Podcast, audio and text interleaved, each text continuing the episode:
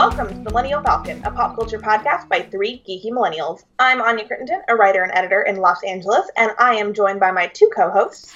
I'm Hoai-Tran Bui, a writer for Slash Film and a pop culture journalist in New York. And I'm Willoughby Dobbs, a filmmaker in the DC area. All right, guys, it's uh, it's Miyazaki season. I have no like intro for this. it's fall. The leaves are changing. It's starting to look beautiful. Miyazaki is really known for his landscaping. Boom, we got it. There we go. The best uh, econo- uh, ecological environmental director because it's fall and also because we love Hayao Miyazaki. Uh, you guys might have, no- might have noticed in previous episodes, in what, whenever we go off on a Hayao Miyazaki tangent, um, it becomes quite an impassioned tangent.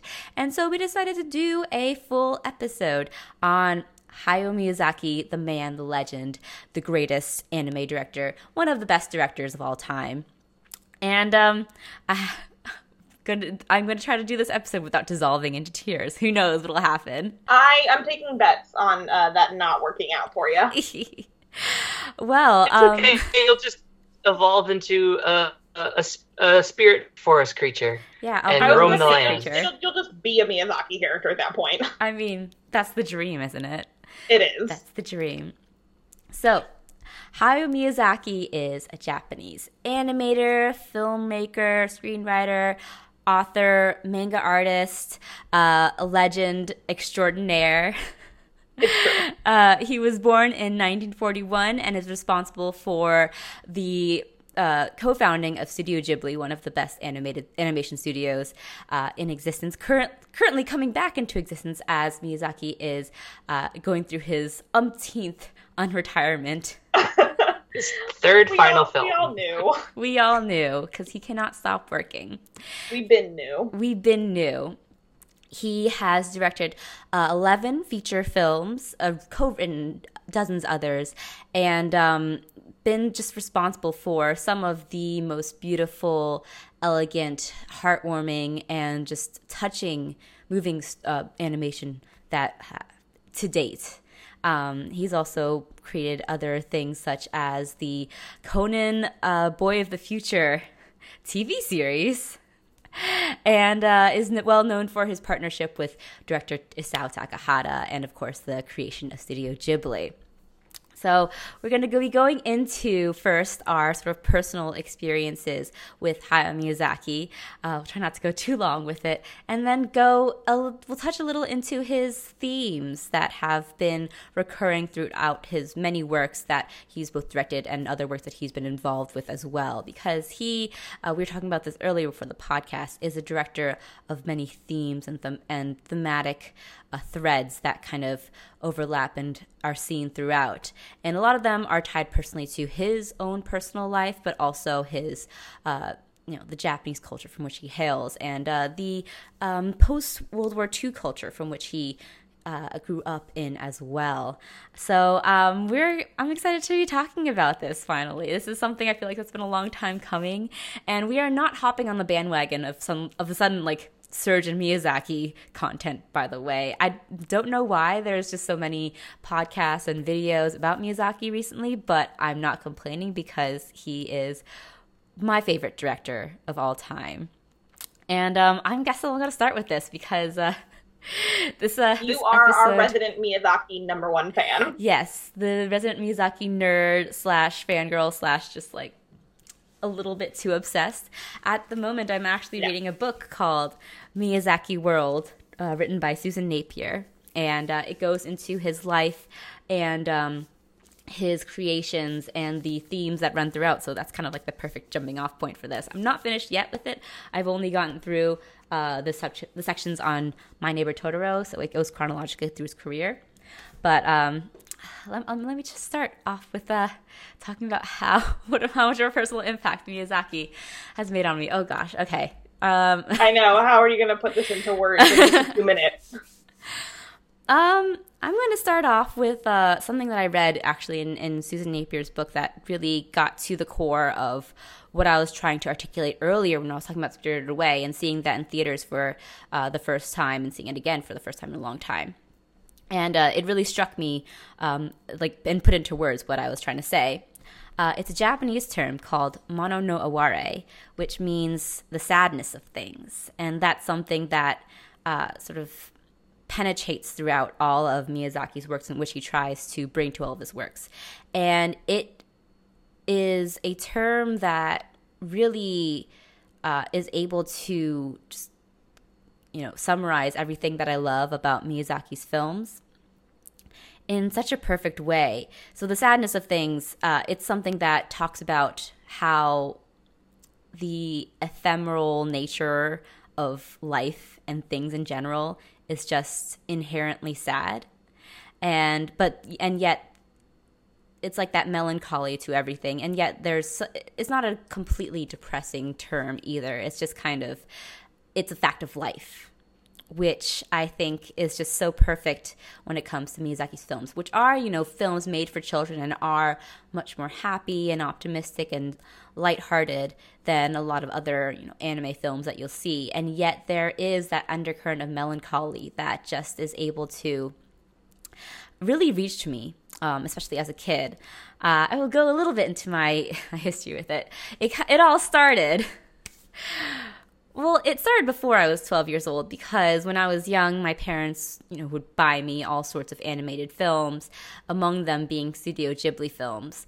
I watched when I was young movies like Kiki's Delivery Service, which uh, I watched so many times that the VHS cover just got completely torn and completely destroyed. I, love that. I it was actually one of the few VHS tapes that was at my grandmother's house. She only had like maybe six movies at her house. So whenever I went to her house, I only had a choice of like that, Chitty Chitty Bang Bang, and Kangaroo Jack or something else. what a what a varied collection. Truly. So when sometimes I would just I would often just go to her house and pop in Kiki's delivery service and watch it over and over. I think I've watched it more than a dozen times. And it really um, stuck with me. I didn't really know anything about Studio Ghibli or Hayao Miyazaki back then. It was just a movie that I knew that really spoke to me. And I would later watch movies like Grave of the Fireflies, Princess Mononoke, and there was movies I really liked, but again had really no connection with beyond being like they're really good animated films and also really scary and terrifying and surprising. Yeah. Why am I watching this? Um, but it was when I was 12 years old that my parents bought me a double feature of Spirited Away and Castle in the Sky DVDs. And that is when I fell in love. I watched both of those back to back so many times. Uh, Castle in the Sky is an underrated classic of Hayao Miyazaki. It's just such a lovely, beautiful adventure film and one that really speaks to his econ- his environmental um, messages, which we'll get to later.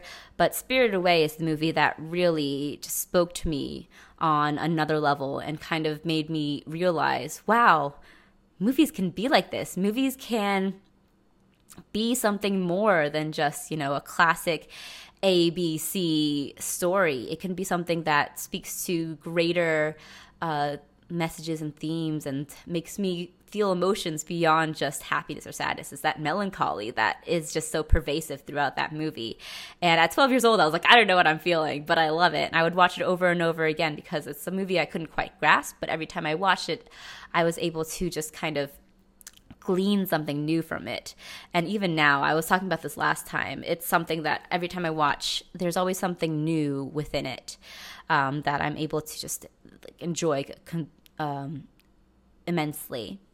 So that's the beginning of my Miyazaki uh, craze. After I watched those two movies over and over again, I decided that I'm going to collect every single Hayao Miyazaki film, and that was like my first collection. That was like my cinephile origin story.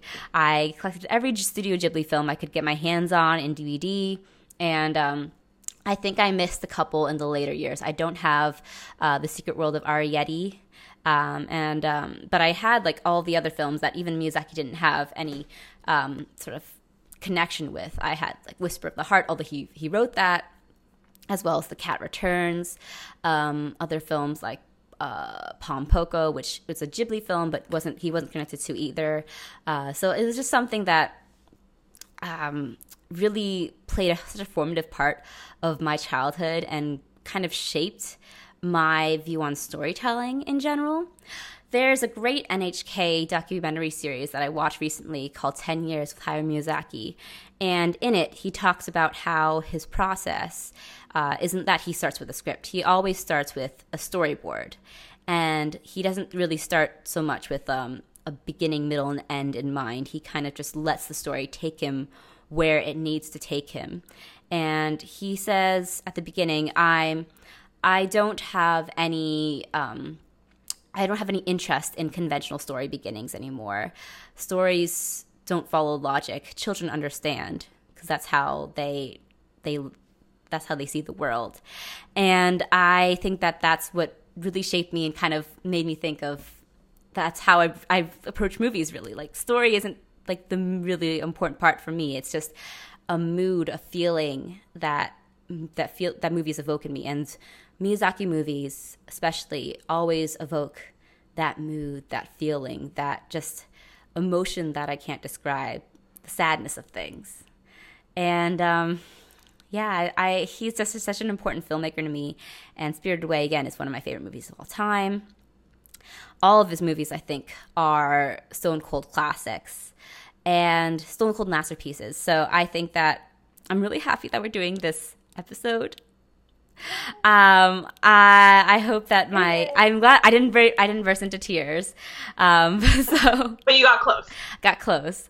Um, but uh, I want to ask you guys what your uh, personal experiences are with Hayao Miyazaki films. Anya, why don't you go next? Yeah, so I'm a little similar to you. Um, I remember vividly the very first Miyazaki film I saw because it was at a uh, sleepover in middle school and it was in like the the thick of my weeb days, and it was like a sleepover with my weeb friends, um, and we watched Princess Mononoke, and I remember being like astonished by the film, but I I didn't quite understand the impact of it yet. It was almost a little too profound for me um, at that time, and all of the the consequences and themes that Princess Mononoke discusses. Um, but I remember being just kind of in awe of what I was watching, even if I didn't fully understand. Um, and so that was my very first experience. And then uh, the next film I saw was Spirited Away. And Spirited Away is probably the Miyazaki film I'm fondest of because it's the one I've seen the most and it's the one I know, you know, uh, backwards and forwards. And um, it, it's the one that kind of really got me into Miyazaki in a more like profound way um, and interested in like his work specifically. Um, and that was probably in high school, I think. Um, but then as I've watched more of his films and more of Studio Ghibli films, um, I have found myself drawn to the sort of darker ones with more with deeper themes, I guess, than Spirited Away. Not that Spirited Away doesn't have deep themes, but mm-hmm. the more darker films. Um, and so I would say that now as an adult, my favorite Miyazaki films are Princess Mononoke and Howl's Moving Castle mm. because they're the ones that, as an adult, have affected me the most. Um, and I think you know everything that HT said. I want to just like second. Um, I think it is really remarkable that his movies evoke such a mood and such an atmosphere, um, which can be incredibly hard to do, and he is so consistent in his artistry with that. Um, but rather than like the sort of the sadness and the the mood of his films, which are beautiful, I've always been drawn to the thematic nature of his films, and specifically his exploration of nature and pacifism, um, which again comes from that post World War II upbringing um, and kind of the turmoil that Japan faced following World War II, um, and his his ardent desire for uh, pacifism.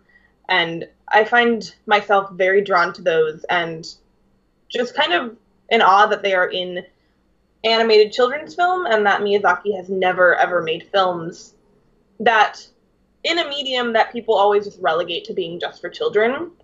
And he says that this medium can be for everyone, adults and children alike, but also that children are going to watch his films and he is not going to dumb down his themes or you know insult children's intelligence by saying that like they won't understand these themes or even if they don't understand it they won't feel moved by them. And so i just so appreciate that his movies are wholly authentic and really respect the audience and respect the audience's intelligence. Um, and so i just think he's remarkable and i'm glad that he hasn't actually fully retired yet because I want Miyazaki art for as long as we can get it. He can't retire. It's so funny watching documentaries of him is that he's endlessly restless.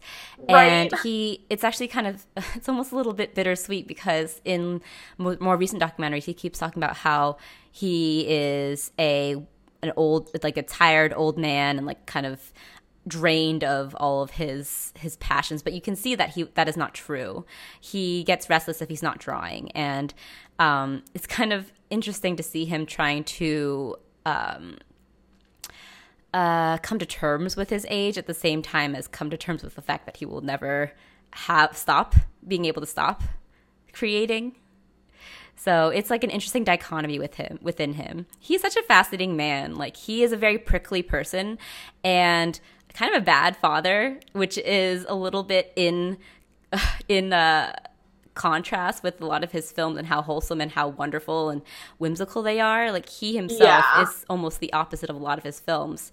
He's very just um, uh, resolute and kind of practical and pragmatic. But in the end, like it's amazing that he's able to create. Uh, and imagine such amazing things. But I'm going on a tangent and I'm stopping Willoughby from going into his personal uh, experience with Miyazaki. So, Willoughby, um, what's your personal experience with uh, Hayao Miyazaki? Uh, I did come to watch any of his films until college when I met you, and you had all these films to to to watch. Um, and the first film I ever, the first Aki film I ever watched was Princess Mononoke, um, and that was a wild one to be the first one, I think, because it's like an epic fantasy of sprawling imagination and wonder. Um, and then, and, uh, and also in college, uh, we watched Howl's Moving Castle and The Castle in the Sky, and then Spirited Away as well. So like those four were the ones that I had watched. That was my um, classic um, crash course.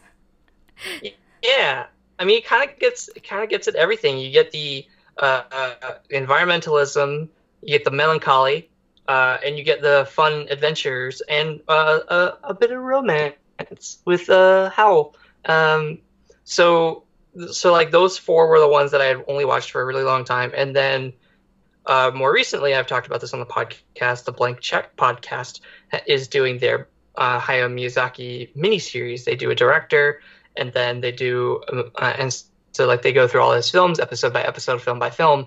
So I took this opportunity to buy the Miyazaki films and them as the episodes of the of the podcast are airing. So I just watched Princess Mononoke again for the first time since college. Uh, still is gorgeous and amazing, and I can't believe it's real because it's all hand drawn animation. But it's like it it transcends the medium and everything. Uh, I think it's his his work is so incredible and and genius and gorgeous, and I just you think that Western civilization or Western media would take more like inspiration and like a lot of a lot of animators like Brad Bird and those guys are like inspired by Miyazaki, but they sort of always fall back into like what we know from Disney and Pixar and like they do their best to be like inspired by, but like no, no one can replicate the master. I feel. Yeah, it's like, this is he's incredible. Yeah. Um, it's interesting to me how singular of a director Miyazaki is because even if other Ghibli films are in the same animation style and have similar stories or have stories written by Miyazaki himself, they can't quite uh, achieve the magic that I feel like a Miyazaki film can get. Uh, I think particularly about Goro Miyazaki, Miyazaki's son, who um, entered the animation industry uh, despite his father not really wanting him to, and made his directorial directorial debut with um, Tales from Earthsea, which was a film that felt like almost a hollow imitation of a Miyazaki film. It's really beautiful, and you can tell that Goro Miyazaki has a handle on just the landscapes and environments and has uh, kind of seen many Miyazaki films and tried to sort of you know emulate them but in a way he isn't able to capture the spirit of Miyazaki uh, of his father that um, he his father has been able to do in 11 feature films. Um, and it's actually i'm going to keep going back to this documentary because it was really interesting. Uh, the, it's um, actually available for to stream for free on nhk's website the 10 years with miyazaki. And it goes into that sort of fractious relationship between hayao miyazaki and his son goro and the it go, leads into the making of um, goro's second film. It starts off with the premiere of uh, Tales from Earthsea, and they go into how Goro Miyazaki, you know, kind of had an absentee father because uh, Hayao Miyazaki was working all the time. And so the only way he got to know his father was through his father's films. And you kind of get the sense that a lot of the Goro's two films, which are Tales from Earthsea and From Up on Poppy Hill, are trying to kind of reach that pedestal that like that uh, Hayao Miyazaki sits, stands on. But it's uh, it's almost it's a little bit bitter it's kind of sad actually watching their relationship and uh, seeing Goro Miyazaki want that validation and Hayao Miyazaki not giving it to him. I'm going a little bit too much into the whole Goro and Hayao Miyazaki thing. I think it's very fascinating, but um, I think it goes into uh, as a person and how he kind of stands a little bit in contrast to the themes, or not the themes, but to his films themselves. He the themes that he has in his films are very, I feel like, personal and to him. Um, and I think that's a good way to get into the themes of uh, of Miyazaki films. I get the feeling this episode will be a little bit rambly and me kind of interjecting with random fun facts about Miyazaki, and I apologize for that. I'm okay with that. no I think apologies. Yeah, because now we're learning too, and you like you can steer the kind of the conversation in in different ways that we wouldn't think to. Great. All right. Um, well, then let, us use that to go into the themes that uh, Miyazaki films often go into.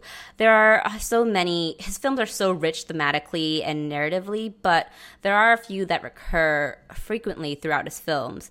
I'll list them off now and you guys can interject with a few and then we'll go deeper into them. So the first one, of course, is his, his environmental themes. The in each of his films, there pop up to be some sort of message about how nature prevails, kind of, and how um, humanity is is so insignificant and so small compared to the overwhelming power of nature, and how you know we it, there's themes of pollution and um, uh, just environmental destruction throughout his films, and yet. Um, there's that pervasive power of nature that always uh, flows throughout his films. You can see it in his first uh, major Ghibli film, which was Nausicaa of the Valley of the Wind, as well as films like Spirited Away, which don't really have to do with nature, but has a very major sequence um, do- dealing with nature and pollution. Um, and um, other fi- themes you can see. Uh, he, oft, he always has a strong, a really complex female protagonist, something that he has one upped Pixar in over the years. They finally are starting to live up to that, but there aren't really any uh, interesting and complex female protagonists in animation as there are in Miyazaki and Ghibli films, I think. Uh, other themes, uh, like Anya said, pacifism, something that's been highly um, influenced by his upbringing in that post World War II life and uh, the devastation that he saw wrought upon his own country by the war and everything and how he never really he never wants to go back to that. He has very ardent anti-war themes in his films. Um, and um, can you what can you guys think of any other ones? I think those are the three major ones. There are other yeah i can think of a big one. I i can think of a big one. Yeah boy does that man love planes he loves planes Fun fact Miyazaki doesn't like flying. So many planes in so many of his movies.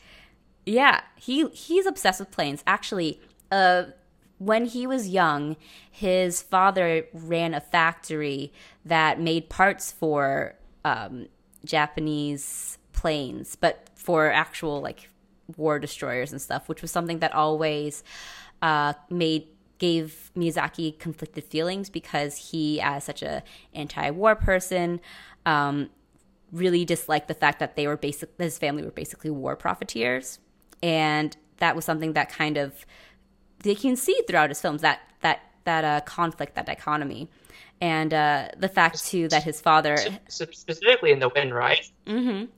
He he definitely plays a lot into that. Um, I think in his earliest films too, like Nausicaa, which uh, his main character Nausicaa is very much a compassionate um, and uh, anti and pacifist person. So yeah, planes for sure. Yeah, but also fun fact is that Miyazaki doesn't actually doesn't like flying. He, despite loving planes, he doesn't like flying and um, being in planes that much, which is really fascinating to me. The iron. Yeah. That. The irony. Wow. I know, right? He's a man and that contains multitudes. He contains so many multitudes. Um, I think uh, I want to go first, actually, into his uh, protagonists, his female protagonists specifically. Um, if that's all right with you guys, because I know that we talked Yeah, first about course. environmental they are themes. but Wonderful. They are so wonderful. I love those characters. I love that his his female protagonists are a little similar to them to each other, which is interesting. They always come from that compassionate, almost maternal space, and that has a lot to do with uh, his his um, relationship with his mother, who, when he was growing up, was actually bedridden for a lot of his years because she suffered from spinal tuberculosis. Um, but despite that, and despite him having to sort of care for her for a lot of his youth, she was a woman that was incredibly um, opinionated and strong and very and he actually clashed with her a lot with um, their arguments that they would have on just various issues so she was someone who played a major influences on all of his female characters uh, specific it, you can see them a lot in a, some of the older characters um, especially characters like uh, ooh, in Castle in the Sky, Dola. Dola was a character who um, a lot of critics and a lot of Miyazaki's friends saw as being an act, uh, an exact, almost um, homage to his mother. But you see, like that sort of maternal instincts in a lot of his female characters, uh, and that sort of that idea that they are incredibly opinionated, and incredibly complex and flawed, uh, something that he um, drew a lot from his his mother. So that's something that I'm kind of learning in, um, to an extent in the new book that I'm reading, Miyazaki World. But of course, he they are they're not all that that uh, sort of surrogate for his mom, but he does like the idea of of a female protagonist, um, kind of exemplifying that the good of the world. He kind of idealizes them in a lot of senses, but they are so interesting and unique that I think that the idea that they kind of all represent one woman doesn't doesn't uh, take away from them, doesn't detract from them. Uh, but what do you guys think about his female pr- protagonists? What do you think about like his all most of his movies being led by female characters? I love it, of course. Um, and the first thing I was going to say was the compassion of his female characters, because that's always what kind of draws me in and impresses me the most upon them. Um, you know, I think think of all of them, but I think Sophie's probably my favorite um, from Howl's Moving Castle. And I I just find her sort of resilience in the face of the adventure that she swept up in, um, and the very um, uh, hot and cold nature of Howl at times, um, and the fact that Sophie remains strong and resolute throughout it and shows compassion to both Howl and the other inhabitants of um, the Flying Castle. And yeah, she's always just had the biggest impression upon me, and I just really adore Sophie and think that she is a lovely, lovely protagonist. And I think it goes, it, it's the same for all of his protagonists, really. Like, there's the strength in them and the resolve in them. I mean, Princess Mononoke, I think, probably most obviously. Um, but yeah, I think they're all really wonderful. Um, but I have the softest spot for Sophie. Yeah. I do. I can see why. Sophie feels very much like an Anya character, actually, when I think about her. Yes, yes. I and Sophie and Howl, like their romance is like I'm very much into them, and um, it always disappoints me that there is like less Howl merchandise in the Ghibli Oh, sort true. of space. It's very disappointing. um, yeah, it's like it, it, the, the Ghibli merch is actually having been to Japan. It's kind of disappointing because the Ghibli stores are all pretty much like mostly entirely like Totoro and like No Face, and Yeah. then also probably Kiki like and her cat. But like, and there's like little things from the other movies, but much less so. And I'm always a little disappointed by that because I'm like, come on, like. Yeah, that's true. I guess it's because you know the Ghibli store definitely caters a lot towards children, and Howl's Moving Castle is one of his more adult films. Um, not really True. in like it's it's you know being that much darker or like mature, but it's a film that with its romance and its like sort of epic sweeping nature that it doesn't appeal I guess to children as much. I remember when I watched it when I was young, I didn't really like it that much, but it's a movie that really grew on me and ha- is so magical and enchanting that I I love it so much. Yes, agreed. Um Willoughby, what about you? What do you think about his uh, female protagonists? I think they're all great. I think that it's to have. I mean, it, it- like the the fact that he does have a female protagonist of his character, most of his main characters, um, is sort of like uh, not the norm in like animation and what like you grow up with here in the states, like Pixar and Disney. Um, and I think that they're all. I think particularly Nausicaa and are characters that I really uh, like. Really, really uh, like. Nausicaa has such like great strength. All these characters have great strength about them, and and some of them are like more internalizing, and but others are very externalizing. And I feel like Nausicaa is someone who is will like you know, definitely like punch punch someone if they have to, but also is compassionate and will definitely like you know is also very much pacifist. Mhm. Yeah, and I like too that whenever Miyazaki does have a male protagonist, they kind of take a back seat to the female characters often. Um, there's actually a funny term that was used to describe his male heroes. They're called escort heroes because they're basically just there to escort the the female character to do the actual world saving or to be the the impetus for the plot. You can see that especially in Castle in the Sky with um Pazu and Sheeta. Pazu is like kind of the main character, but Sheeta's the one who is central to the plot. Um, and that too with Princess Mononoke, Ashitaka's there, and he he does play a major part. But Princess Mononoke, the titular character, San, is kind of the the main main driver of the plot and everything. Yeah, and I that's really funny that there's an actual term for Miyazaki boys uh, who are just doing their best to keep up with these strong strong women. Um,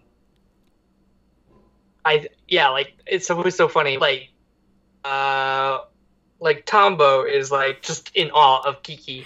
Yeah. Like from the from the get go, he's just like, oh, who's that witch on the on her on her broom? Like, like uh, like they are like never really antagonistic towards uh, the female characters and they always have like a deep respect for i really appreciate that Mhm. and i appreciate that it, it's something that you, you don't like like a lot of people know about spirited away and maybe some of his more like uh like i guess totoro is also one that like crossed over but like a, like though i had never seen nausicaa or, before um or I'm trying to think of uh, Kiki's delivery service. Yeah, so the two that I've already talked about, and it, it, it when I it did sort of sort of like dawn on me like, oh yeah, all his films basically star like plucky uh, teenage girls, and they have to save the world some way or another, um, and that's great. Um, I think that he uh, is doing like great in terms of like representation I think you know I feel like a lot of girls can see uh, themselves in these characters, and that's something that uh, is cool. I think that yeah, he, it, it's always it, it's it's great. Yeah, and um, I think the biggest criticism you could probably levy against Miyazaki is that his female protagonists are often very similar. They are often like the plucky teenage girl out to save the world, always very resilient, always very good. Um, but I don't think that's exactly the case. Uh, like we were saying before, there's a lot of like differences between each of the female characters. Um, I think especially when you see it in Chihiro in uh, Spirited Away, who was actually based off a real girl. Um, she was inspired by the young daughter of a friend of his who he met and who he was fascinated by because she was um, someone who was very sullen and someone who was so out of touch with the world as he knew it. And he was so fascinated by that and wanted to build basically an entire movie around her. And um, I think that the growth she goes through is honestly amazing and one of my favorite character arcs for any character in a film. Um, but I, when you talk about when you think about like the similarness of his female protagonist, you can also think about the variety amongst his uh, supporting female characters too, and how rich they are.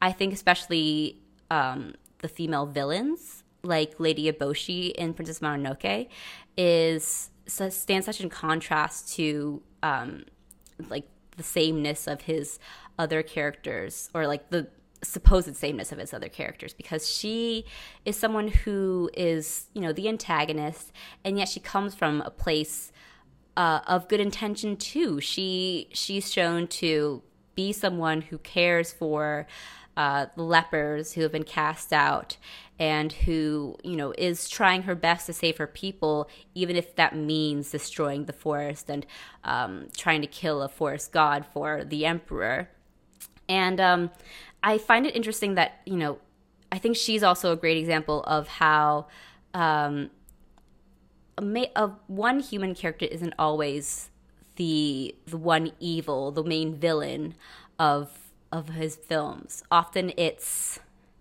just um, it's something much bigger.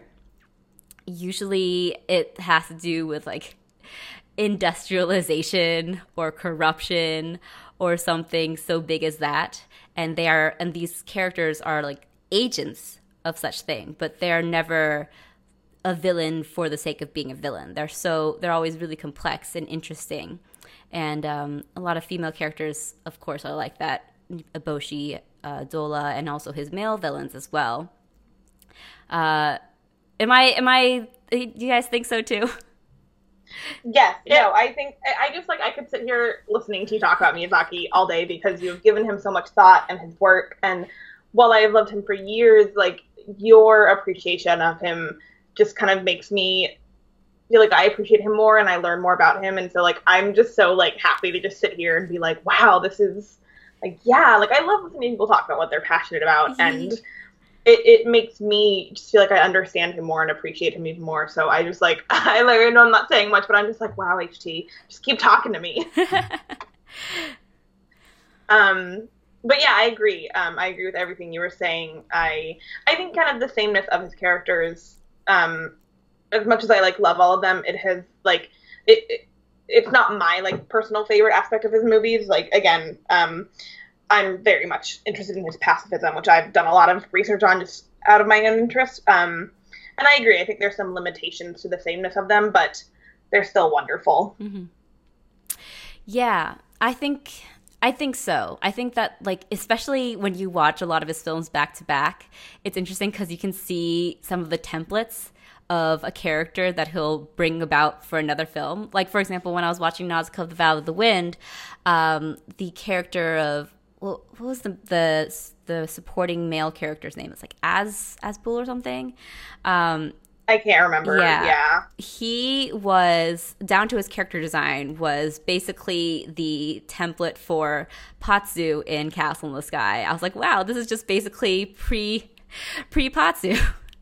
and um, he he often brings back a lot of those characters. It's it's just like funny to me that he'll I feel like he'll throughout his career kind of come upon a character he really likes and will like kind of tweak it and change it a little bit and bring him back in another film. Um, well, like the design, not the actual character. Uh, it was what was his name? Asbel, yeah, it was Asbel. But yeah, and other characters like the father in My Neighbor Totoro, you see the basically the same design for Kiki's father. And it's kind of a similar character as well, where he's just like very kind and generous and understanding and very just like mild mannered type of dad. Um, so he he definitely has like doesn't have like the most variety amongst his character designs. Although I do think that um, he is just so imaginative when it comes to his non-human characters that it almost doesn't matter. And again, like his protagonists are never really the same, even if they have like very similar sort of beats. Um, you would never like mistake, for example, Nausicaa with with Sheeta from Castle in the Sky. So um, yeah, what what what are your um? Let's go a little bit into the creatures actually that Miyazaki has created and why they have such a hold on pop culture and why they're such a, a staple of pop culture. Like what what is it about them, like about Totoro, for example, that is just so um, universally loved? Willoughby. He's friend shaped. He, He's friend I love that. You can hug him. Uh, uh, no, I think okay. So like Totoro has become like the Mickey Mouse of Studio Ghibli. He's in front of all of their movies when you watch him on Blu-ray.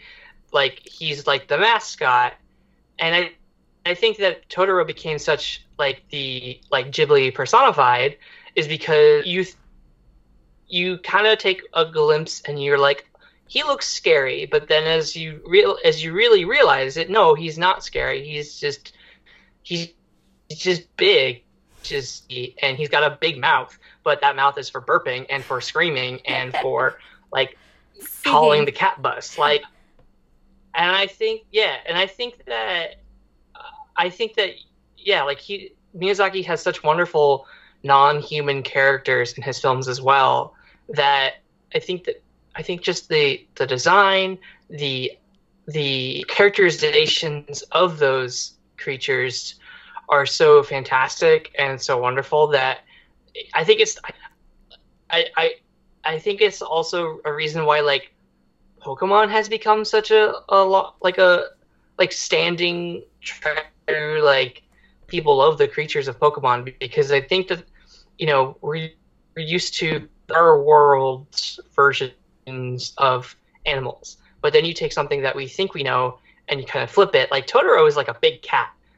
Like he's like a big cat. He's like a big squirrel cat. With, like yeah, like it, it, um, my cat Gandalf is basically like he's he's also chunky and gray and has like a white fur center stomach. And so it took me a really long time to realize that like Gandalf is also like a mini Totoro. Um, but he is that there's just something so positive about having characters that are non-human that that have like uh, anthropomorphic f- facial expressions and can basically like and like friendly and huggable and like if I ever like if I ever find like a Totoro beanbag chair, I'm gonna buy that because mm-hmm. I just want to like lay in his stomach. Um, I think there's just something so like primal about that is just like wanting to like hug a creature that looks friendly. I don't know. Maybe yeah. that's just me. Um, yeah. I, I love that they're just so precious and whimsical, and they're and even though they're kind of you know drawn to cater to children, they never feel like they're pandering to children like a lot of animated sidekicks do. Um, in like Western films, like they're never like you know that snarky little talking squirrel who just makes jokes all the time. Jiji's probably the closest to it, but it, yeah, especially the the dub. Yeah, Phil Hartman's character. Like, uh, from I haven't list I haven't watched the sub version of Kiki's Delivery Service, but from what I heard, the the the the voice actor for the cat on, in on, in Japanese is not as quippy mm-hmm. as uh, Phil Hartman's version, if if I'm correct. Yeah. Um, but yeah, like I think that's the closest they get to like, haha, look at this. Yeah, Billy Crystal definitely adds a quippiness to um, in Howl's Castle to uh, what was his oh, name again? Oh, yeah, that's right. That's Billy Crystal. Yeah, it's the, Billy Crystal, the flame guy, the flame, the flame yeah. spirit, right? Yeah, yeah. That's wild. and it's like so Billy Crystal too. Like, there's no denying that that's just Billy Crystal, voice in the flame. So, like having Wallace Shawn in any uh, of your to- Pixar movies, like or John Ratzenberger, like they can't not be Wallace Shawn or John Ratzenberger. Like that is Billy Crystal. Mm-hmm. You can't have you can't have Billy Crystal not be. It's it's the um, Jason Alexander as a gargoyle in Hunchback of Notre Dame, where like you can He's only have Jason, Jason Alexander. Alexander. as a gargoyle in Hunchback of Notre Dame in 1992. Like mm-hmm. that's that is so specifically a voice casting that happened today. Yeah. Um, but at the same time, I don't mind the quippiness because it's something that is sort of added on and it's not inherent to the characters. Um, but yeah, I, I I like that they're that they're just kind of they're cute and they're definitely appealing, but they're not and like gratingly so. And um, I think too that uh, can, can, can we talk about the castle in the sky robot? The castle in the sky robot is so good. He's so good. So good. And he's definitely an inspiration for the Iron Giant, isn't he? He feels like oh, it. 100%. Like he, he can't not be. Like he they look so similar and have similar like and color pastiches. They have and, like a squirrel friend. Like how, yeah. Oh, oh, the squirrel friend that shows up both in Nausicaa and uh, Castle in the Sky yeah. is very good. It's, it's very good. Good squirrel friend.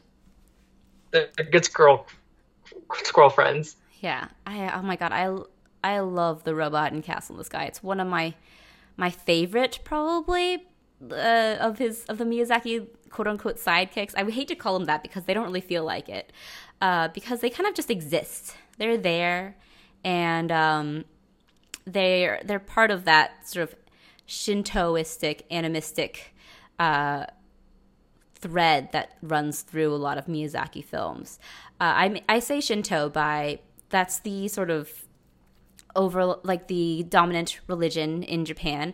I wouldn't say it's a religion so much just as like a way of life, but it's the belief that everything has a spirit, um, whether it be uh, objects like rocks or living things like trees. They have a spirit to them, and I think that that is so prominent in Miyazaki films when you see these actual things like these rocks, these trees come to life um, it's kind of that that idea that um, again, it's like they were always there and they will always will be. That idea of nature kind of being so powerful and um, just a, a force that will never be hopefully destroyed by humanity.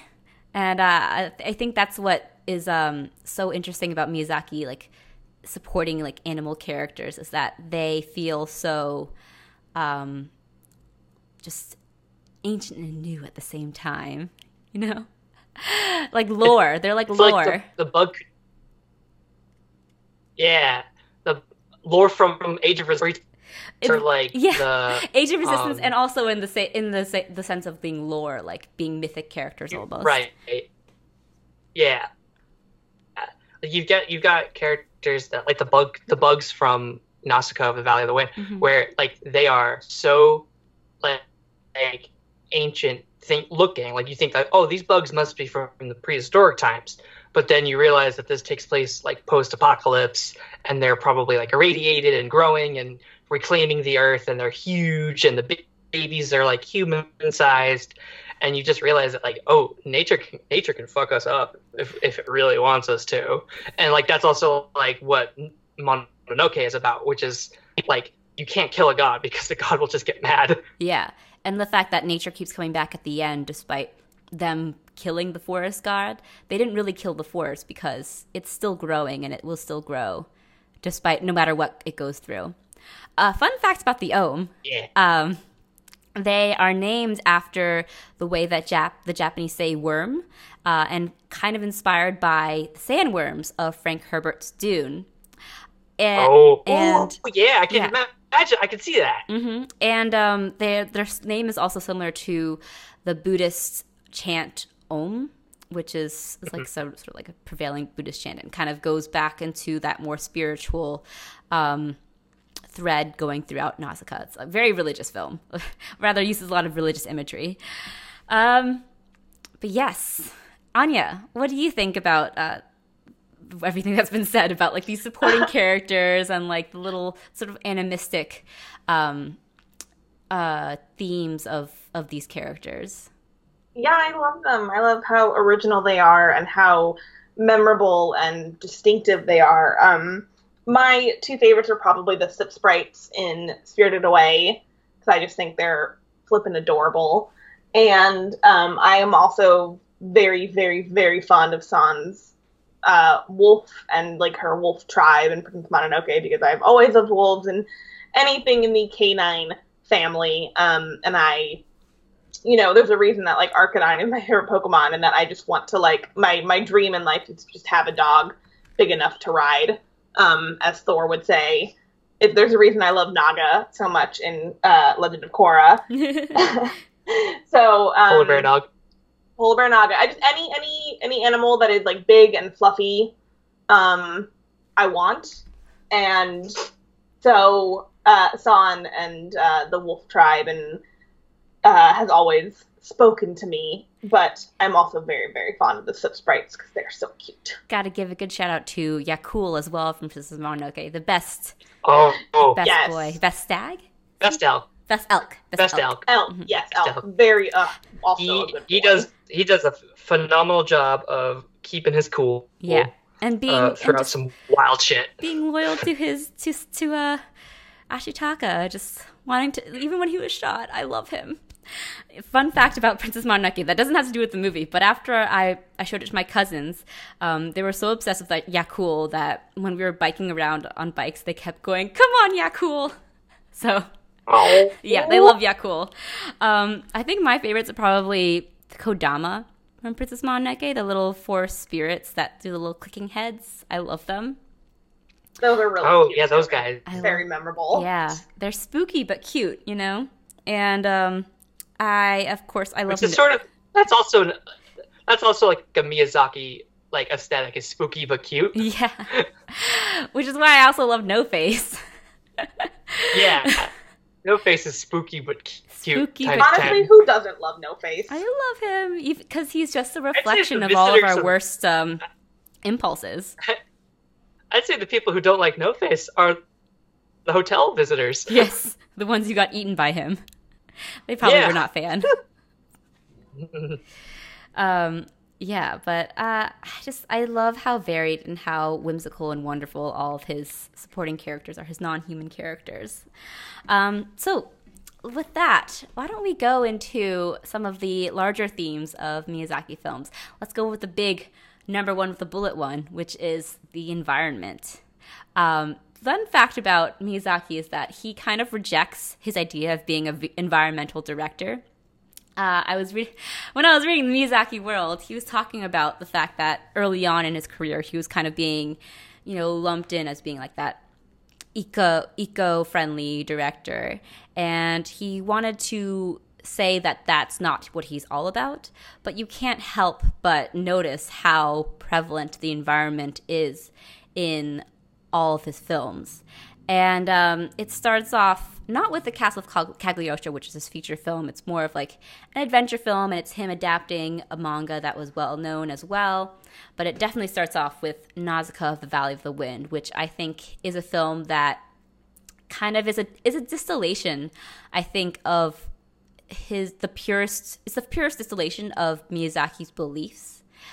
Um, and it's a the, the thing about Nausicaa is that the manga he continued writing it long after he had finished directing the movie. It, like I think it finished in the 1990s. So Nausicaa is a property, uh, is a story that has um, that Miyazaki has been in, has been living in for like the longest amount of his career, and you can see that especially in the film and how how much care and how much um, care he puts into it and how you know the, the environment is kind of the main thing. It takes place in a post-apocalyptic world that has been ravaged by uh, horrible like war and in which the toxic forest is basically threatening to consume the last vestiges of humanity. Um, but upon as you go throughout this film with Nausicaa, you discover that the toxic forest is actually the Earth's way of reviving itself, of rejuvenating itself, and healing itself after all of the horrible things that humanity has done to it. And that's something that you see frequently throughout his films, again in Princess Mononoke, in which um, you see all these humans and sort of industrialization threatening to destroy the last of nature and its its uh its power but then you see that nature still creeps up. It's still it's still growing and it's still it's still uh um going to be there at the end of the day. Um, there is a great quote that I can't remember where the page was, but uh, it was talk- it was how uh, Miyazaki was widely influenced by this philosopher who said that we, I'm paraphrasing, we live in world of bugs, and once we're gone, the bugs will, you know, remain. And um, oh, here it is Scott Shaw. And rest assured that while most insects will survive, we are just a brief phase on this planet of bugs. So I think that's something that definitely is prevails through a lot of Miyazaki's works, and um, he too, uh, in his pers- in his early life, in his early childhood, was so impacted by the devastation that the war wrought. And then when he was growing up, uh, when he was a young man in the economic boom of the 80s in Japan, he also saw in a different way nature being destroyed by progress, by buildings, by industrialization. And he had harbored a resentment towards both that and towards war, both, th- both things that, in a way, you know, killed the nature that he was familiar with as a young child and always tr- is trying to go back to. And um, I I think that's that is something that like has played such a major role in all of his films, whether they are the more lighthearted films like Totoro, which show that sort of pastoral utopia that ideal of nostalgic childhood that is full of rolling hills and pastures and forests and forest gods that live in harmony. Um, that is the childhood that he wishes he could return to, and he wishes that he could um, that could reclaim the earth. Uh, and then the more darker apocalyptic visions and the visions of pollution and everything, and how that is being destroyed by what he, by quote unquote progress. So, what do you guys think? Yeah, no. Um, yeah. I mean, HT, do not worry about like talking our ears off. Like I said, like we are loving this. Um, but um, Willoughby, why don't you kind of talk first? Because the thoughts I have on nature kind of go into the pacifism thing, which again is my favorite. So I kind of want to save that uh, to go into that. So why don't you talk about nature in Miyazaki films if you have any thoughts at all? yeah i mean it, i mean to basically echo everything ht was saying and also like nature comes for us all in terms of both reclaiming the world and also like reclaiming us and i feel like that's something that happens in his movies where like you know the whole thing spoiler alert uh like the forest spirit when his head is cut off like starts killing off the forest and ravaging and, and like trying to get his head back and all this. Um, and then when he when they finally give his head back and he disappears into the, into the world, uh, his like what ha- his final like act is giving a, a rebirth to the forest and the grass, bringing back what was just taken away and it's sort of a reminder that nature is more powerful than uh, we can ever imagine. And also, uh, we've only got about maybe 12 years left until we got a, a, a no point of no return, till we're fucking things over. Um, and I, there's something like powerful about the fact that um, in Mononoke, the reasons these giant gods are becoming demons are because of bullets. Um, I think it's something powerful that is so, is so like it's it's definitely not nonchalant. Like it's definitely like this is the reason these character these creatures are demonic creatures is because of man-made bullets, and I think that is something powerful and it's not on the nose, but it's also you you also can't miss it. I think you know I think that he does a Miyazaki does a really good job of showcasing his themes that are powerful, but uh, he doesn't take them lightly. He you know they are all like right there on the on the screen on the page, and I think I'm trying to think like like Nausicaa is just sort of the like humans fucked up, and this is what we're trying to deal with now, and that is and like there is hope like i think that's the other thing about his his themes are that it's about hope reading what is lost and i think that that is very powerful. Hmm. um anya i want to know your i want to pick your thoughts about this because i know you've been kind of really interested in talking about environment and pacifism and how those themes really play into miyazaki's films. Yeah yeah i'm I think they really do go hand in hand, um, just because the destructive nature of war, you know, in by its very nature destroys the environment on our planet as well. Like not only the loss of human life, but the loss of you know this kind of this greenery and this uh, naturally occurring beauty that we see in Miyazaki films a lot. Um, and so I really do think that they go together perfectly. And you know, I think it's important to remember that Miyazaki was born before two nuclear bombs were dropped on his country. And so he grew up in a country that was healing from that and struggling to heal from that and, you know, forever changed Japan as a country, its its nature, its people, um, you know, the way it approached the world. And I think that's incredibly important to remember and he himself, um, like I said, I've done a little bit of research into his pacifism because I'm so fascinated by it. And he himself is an outspoken, uh, you know, pacifist and environmental activist, not only in his films, but just as an individual human being. Um, he has, you know, he criticized the former prime minister Shinzo Abe, and you know, he was often criticizing any like right wing people in Japan who were more advocating war. Um, and I remember this all really kind of came to a head. I remember in 2013 when The Wind Rises came out because that film was kind of a loose depiction of a Japanese engineer who made a fighter plane in Japan. And, you know, that film itself is kind of blatantly very pacifist. Um, and I remember he wrote essays about being anti-war, and I remember right right wing political activists in Japan really kind of turned on Miyazaki and called him out for that, and you know thought he was sort of like a traitor uh, for his beliefs and what he said about me about Japan, and you know I just I've always been kind of very moved by this and the way it appears in his films.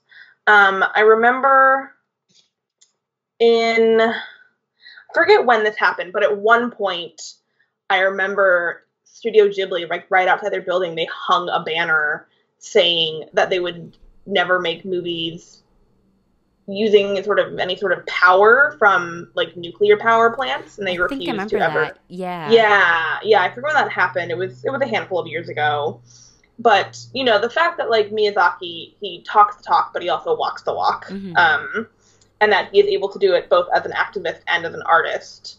And I think it's very beautiful and very profound. And in a in a time where climate change is becoming the most pressing issue of our time not becoming is and has been um, you know his films kind of take on even more of a relevance and a profoundness that is both beautiful and haunting mm. and sad.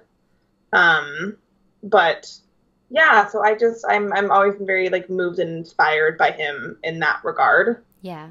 he was always very much ahead of his time with his uh, progressive values and his politics that you can definitely see in his early films like Nausicaa of the Valley of the Wind came out in 1984 but you can see like he is very like very political in that film and um, in his films and outside of his films, you can you can kind of see those politics. Um, he also has there's a, a lot of uh, sympathy for like unions and everything too. He and like the working class as well, which you see in films like Castle in the Sky with the miners and everything like that. And um, I think that's those are interesting threads that don't get um, analyzed that much because his films are you know geared towards children, and people often take away the beautiful imagery and the um, the the story and the characters, but they don't take away some of the more innate political um, messaging of those films, which are quite you know strong. And um, I do actually, yeah agreed I, yeah. Uh, I also think it's um, really interesting what you said about uh, his his his being branded like almost a traitor by Japanese right wing politicians. Yeah. Um, because there's some there's like an interesting dichotomy too in like his childhood in that when he was growing up um, before the end of the war, he was you know being raised in this education system that taught him you know the emperor is all Jap- Japan is all powerful and the and you should support Japan in every sense of that word in that way. And it was almost like zealot zealotry and um, incredibly nationalistic the way that he was educated early on. And then the the horrifying wake up call of first the nuclear bombs and then um, Japan losing the war and being uh, occupied essentially by by Americans, by the enemies, and um, you see a switch later on into sort of more Western democratic education, which he was almost taught to hate Japan. So there's that really interesting dichotomy. I think later on he actually does say that he hates Japan and its horrible legacy of war and imperialism. And um, you that definitely ties into his pacifist outlooks, as well as his early films not really dealing with a lot of Japanese culture. He t- a lot of films take place in in Europe, as you might see a lot of his most majority of films actually like are in some sort of fictional European uh, inspired uh, environment or setting. Nausicaa of the Valley of the Wind, Kiki's Delivery Service, Howl's Moving Castle, and there's that sort of um, conflict of him and like hating and loving his country, um, and sort of that um, he kind of he does come to terms with it. I think, especially with films like My Neighbor Totoro and Spirited Away, and it's interesting to seeing that um, that journey that he takes throughout his career in not coming to love his country as much, but coming to terms with like the good and the bad that uh, of Japanese history and the part that he plays in it himself. And um, I I think that his fascination with Europe is in in itself very fascinating. There is um, a great term for that was brought up with his first film, The Castle of Cagliostro.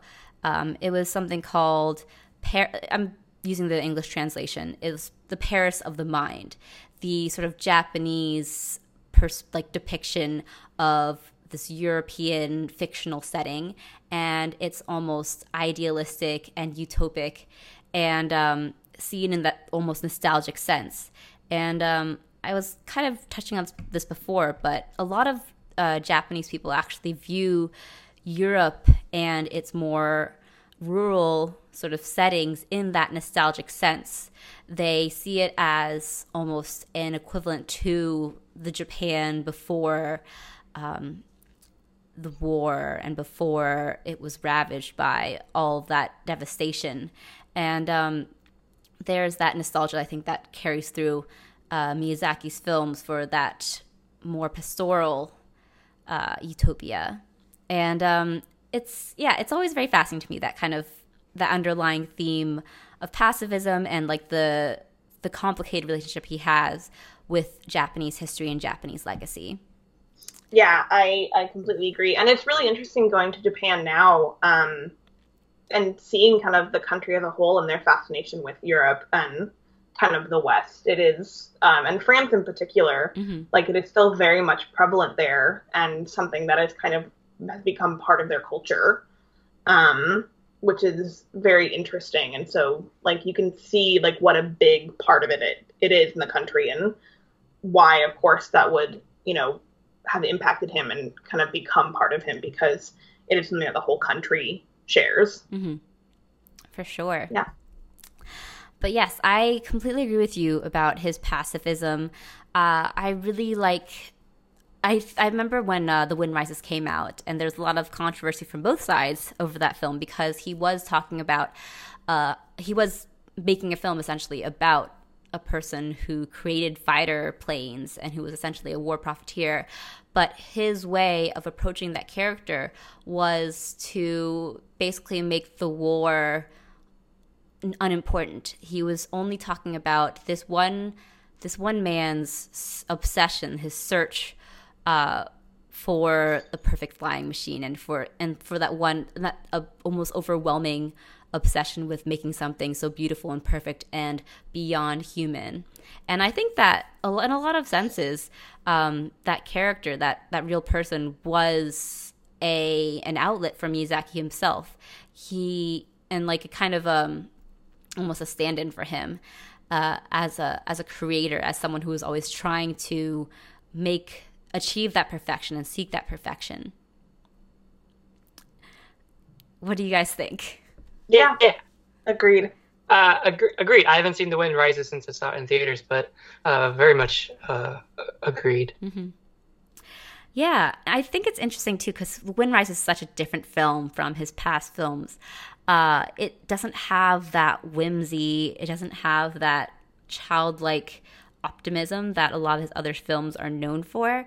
It's a film that I think is his most adult in a lot of senses. It deals with a lot of complex themes that excuse me, he's never really dealt with before and is also his most romantic film, aside from perhaps Howl Moving Castle. But even then, Howl's had had tons of fantasy and epic sequences that made it much more like his other films. But Wind Rises, I wonder if it's an indication of the next phase of his career, if this is where he is going now, or because he uh, intended as a retirement film, if it was supposed to be his sort of like capping off his sort of swan song. Like, this is who I am as a creator, and this is me written on the page uh, as plainly as possible.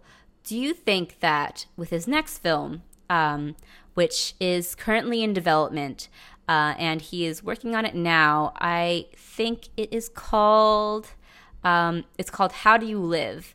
Do you think we'll see a film somewhat akin to Wind Rises, where it deals with with themes and more muted sort of subject matter, um, unlike a lot of the whimsy that we've seen in his previous films? Or do you think that he'll kind of go back to um, the the themes and like the lighthearted touch that we've known him for? Um, I think I feel like I read something about, the the book it's based on that it's definitely not uh like whimsical. So I think that the the the movie probably will be touched with like a, like grown up themes and mature and and whatnot. I don't I don't think yeah like I think it'll be more akin to The Wind Rises and something more of a swan song mm. for him. Yeah, so it's based on a book of the same name by Genzaburo Yoshino uh, from 1937, and it follows a young boy who um, uh, moves to his uncle's house after his father's death and um, experiences and observes various events in his school life with his friends. Uh, and then, following each chapter, the uncle who told the story of the day talks about themes such as the view of things, structure of society, relation, etc. And um, it seems very much like a very like calm uh, coming of age film. and yeah, it doesn't really have that whimsy that you that I was that you think of when it comes to Miyazaki. Um, and Toshio Suzuki also said the producer of Studio Ghibli in one of the um, uh, the producer of one of many of Miyazaki's films and one of the co-founders of Studio Ghibli. Uh, he revealed that he Miyazaki is working on the film for his grandson as his way of saying, "quote Grandpa is moving on to the next world soon, but he's leaving this film behind because he loves you." End quote. So I definitely think that that is the case. It feels very finite in, a, in another sense, but I wonder if this will be his his next swan song, so to speak, um, and a way of just kind of acting out his, drawing out his own life for and like wrangling with his legacy, I guess you would say. What do you think, Anya? Yeah, I I guess when I think about like the legacy of um, Miyazaki and what you guys are talking about in like the future, I'm I'm hoping to see kind of everything we've known and love about him before and like your question about like you know whether or not it'll be kind of like the profound themes we've had or like the more lighthearted fanciful Miyazaki I I want both mm-hmm. um and I I think that's where his legacy lies in the fact that he is able to balance both in such a beautiful and articulate way. Um, and so that's what I'm hoping, and I'm I'm excited to see, um, you know, what he's coming out with and what you guys are talking about, and just kind of see where he goes from here. Um because as we know, he can't just walk away that easily, and I think, you know, I think the movies that he makes are kind of needed now more than ever. And you know it would shock me if he didn't kind of see it that way too. And yeah I kind of where I am. I agree with you, Anya. I really love that. I think his films are needed now more than ever. And um, I remember it's interesting because um, he, I remember he was criticized at some point for his characters all being so good, his protagonists always being good. And um, he lashed out that um, I think that he uh, he wants he believes in creating child characters who are believable and interesting, but also fundamentally decent. And he kind of lashed out at the the trend of having char- anime characters, especially who are very edgy and and uh, and you know morally gray. And I think that that's essentially what Miyazaki is about is that his characters believe in a better world. And that's what Miyazaki is as a director. He believes in a better world. He believes in a more yes. interesting and more beautiful world. Exactly. And it's so needed right now and I want that beautiful, more interesting world, the more compassionate world. Me too. All right. I think that's a good way of wrapping up our Miyazaki discussion. Uh, very preliminary. Maybe we'll go back to it. I don't know. Maybe when we uh, when he comes, his next film comes out, which is supposed to be yes. either in 2020 or 2021. Um, we can do another Miyazaki episode, another retrospective, because I would always be down for that, as you guys know, and I hope you guys would be too, of course. Yes, always, hundred percent. Awesome. Yeah. So, with that, let's move on to the last segment of our episode. I really, really, really, really, really like you. But I need to tell you something. All right, Willoughby, why don't you start us off? What do you really like this week? I saw the fall space movie of 2019, Ad Astra. Uh, is the latest film owned by James Gray, stars Brad Pitt on basically a one-man journey to the stars. That's what Ad means in Latin. Um, and it it's like the easiest way of saying it's a, a like it's thematically related to like 2001 and Apocalypse Now and it's got shades of like First Man, and also uh, it's really about the toxic masculinity that destroys father-son relationships. Mm. Uh, uh, yeah, oh, oh, yeah, and, and, so it's I th- we may review it, so I don't want to get too far into it. But I, I, I really appreciated that it's basically about how Brad Pitt is coming to terms with the issues he's had with, with his father and his father's like m- mission to space that he hasn't been home in a very long time and presumed dead. Uh, so there's a lot there that that Brad Pitt's character needs to unpack, um, and they do it in this really neat way of like psych evaluations that he has to give to this computer, and so like you see his just the sort of the the the his outer shell breaking and how he's like his heart rate his heart rate has never been over like 80 bpm and how like that it, he's supposed to be this cool calm collected perfect version of an astronaut without emotion and how this journey that takes them to the stars is about uh, breaking free of those restraints and coming to terms with uh, uh, past issues and past relationships. Uh, yeah, it's very, it's like therapeutic in a way, and also like it's really funny to just to see a lot of dads with families in this movie in the movie theater because I'm like, oh, they probably had an awkward ride home. Uh, um, and so I think that yeah, the movie was really good, and, I want to talk about talk about it more uh, if we get a chance to. It, it's gorgeous. I saw it in IMAX, and uh, it is shot by the same guy that shot Interstellar. It just sort of boggles the mind that we can film, we can make space look so real now and so like fantastic. And I'm just like, why can't would just be there in real life? I want to go there. Um, but it also spaces. There's there's some shots in Ad Astra at the very like like in towards the third act that makes makes you really realize that space is fucking empty. Like It God is damn, just there's like no one out there. Oh man. It is just space, and you get these like wide shots of like the spaceship in space, and you're just like, God damn, if something broke out here, you're fucked. Um, but yeah, that's uh, Ad Astra. I really liked it.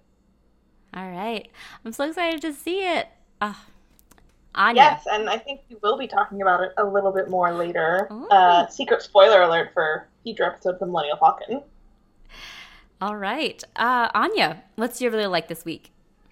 I really like, and I really like forever, because I can't stop watching this, is Brian Cox teaching the Hamlet to be or to not to be soliloquy to little toddler Theo.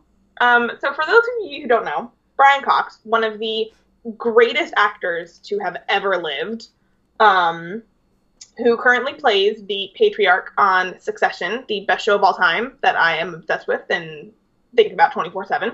Um, a clip went around on Twitter this week uh, that has gone viral, and it is Brian Cox um, back when he had dark colored hair, and he is teaching Hamlet to be or not to be soliloquy to a little toddler named Theo, and it is just the most pure, precious, adorable thing I've ever seen.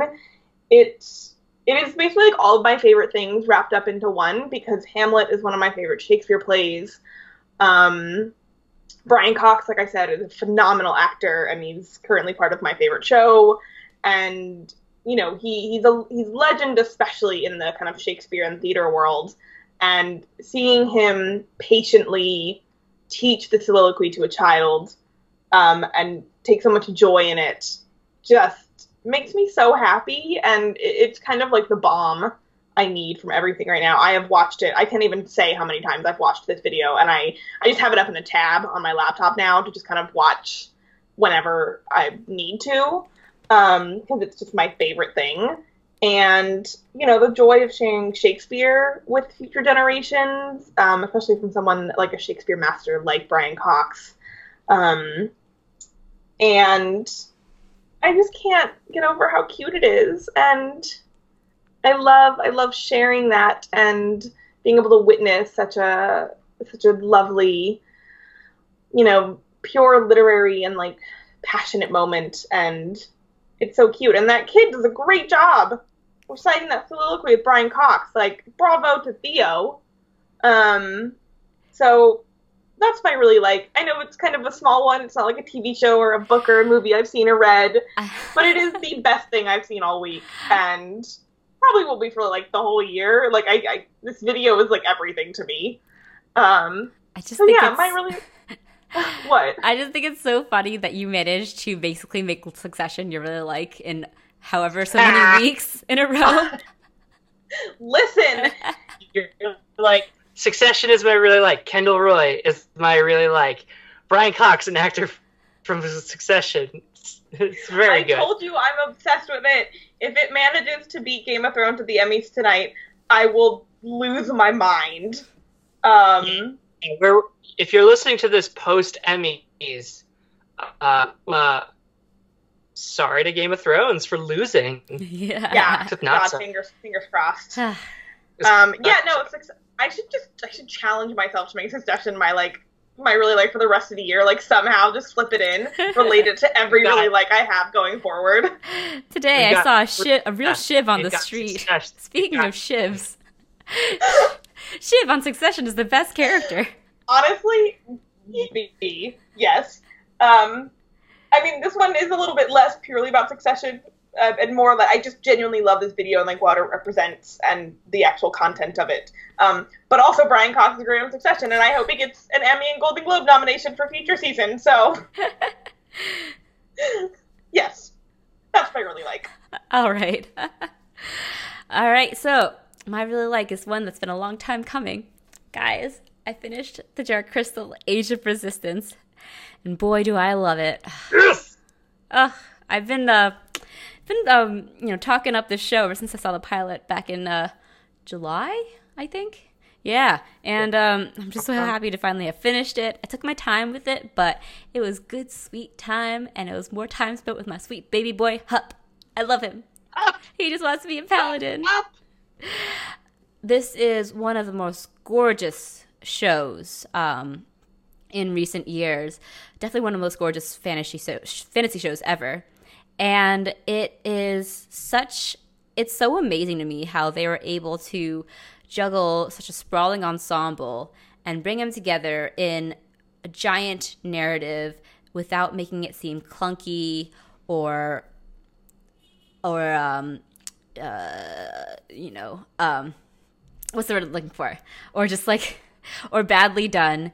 It's just uh it's a great show and i was gripped from minute to minute and i love the fact that the halfway through or like towards the later half it basically shifts into being avatar the last airbender and i Yeah. absolutely love that and especially when they journey into the desert and um they go down to like the small group and are journeying through on the giant manta ray that flies. I'm like, oh man, this is basically Avatar: The Last Airbender. Celadon too has her sort of Azula turn as well. Um, but I, I love that there's just so many influences going into this, but at the same time, Dark Crystal: Age of Resistance is something all to its own.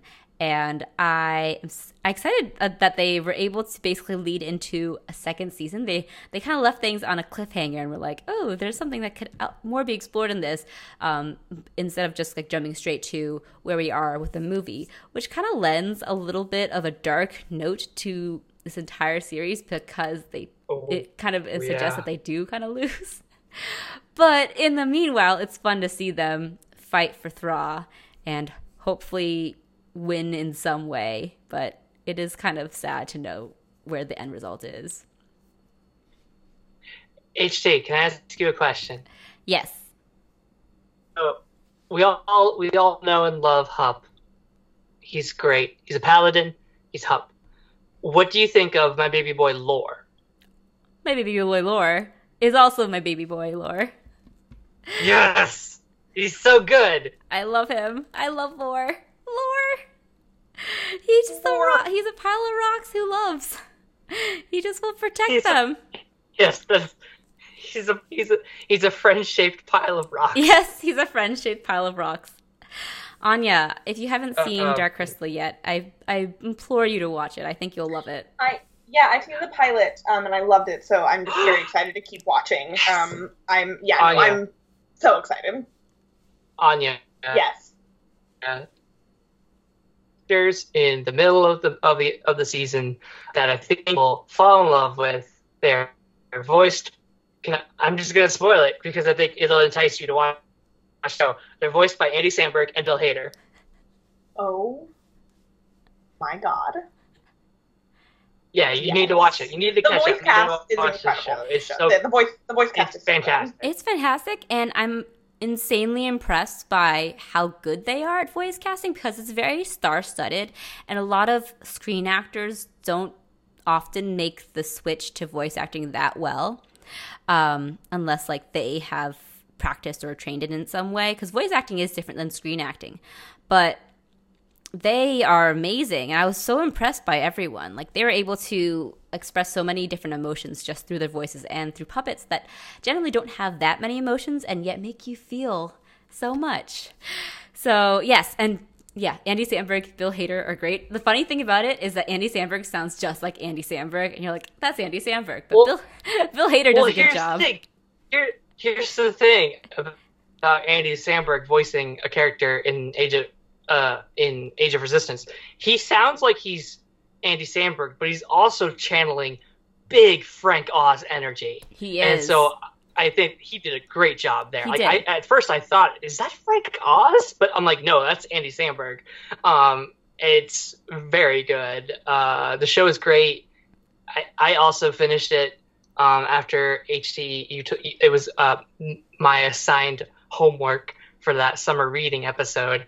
And after we got done with the podcast, I just binged it for the next two days. Oh my god, it's such a good show. Anya, please watch it. Oh my gosh. I, I will definitely keep watching it. So d- no no need don't I cannot speak. Um do not fear. I will keep watching. Yeah. Um, well, that is our episode for the week. If any of you guys have any thoughts on anything we've discussed in this episode, including Miyazaki or Dark Crystal, or if you've seen Ad Astra, or if you have any thoughts on Succession at all, the best show ever, um, come chat with us. And where can they do that, Willoughby? You can find us on Facebook if you search for us there. We're also on Twitter at Falcon Podcast. Our blog is Millennial millennialfalconpodcast.wordpress.com. You can rate, review, subscribe, and listen to us on iTunes, Google Play, and SoundCloud. Tell your friends, please. Um, and where can they find you guys on on net? you can find me at htranbui on twitter You can find me at Anya Crittenton on Twitter. And you, you can find me at Willoughby Dogs on Twitter.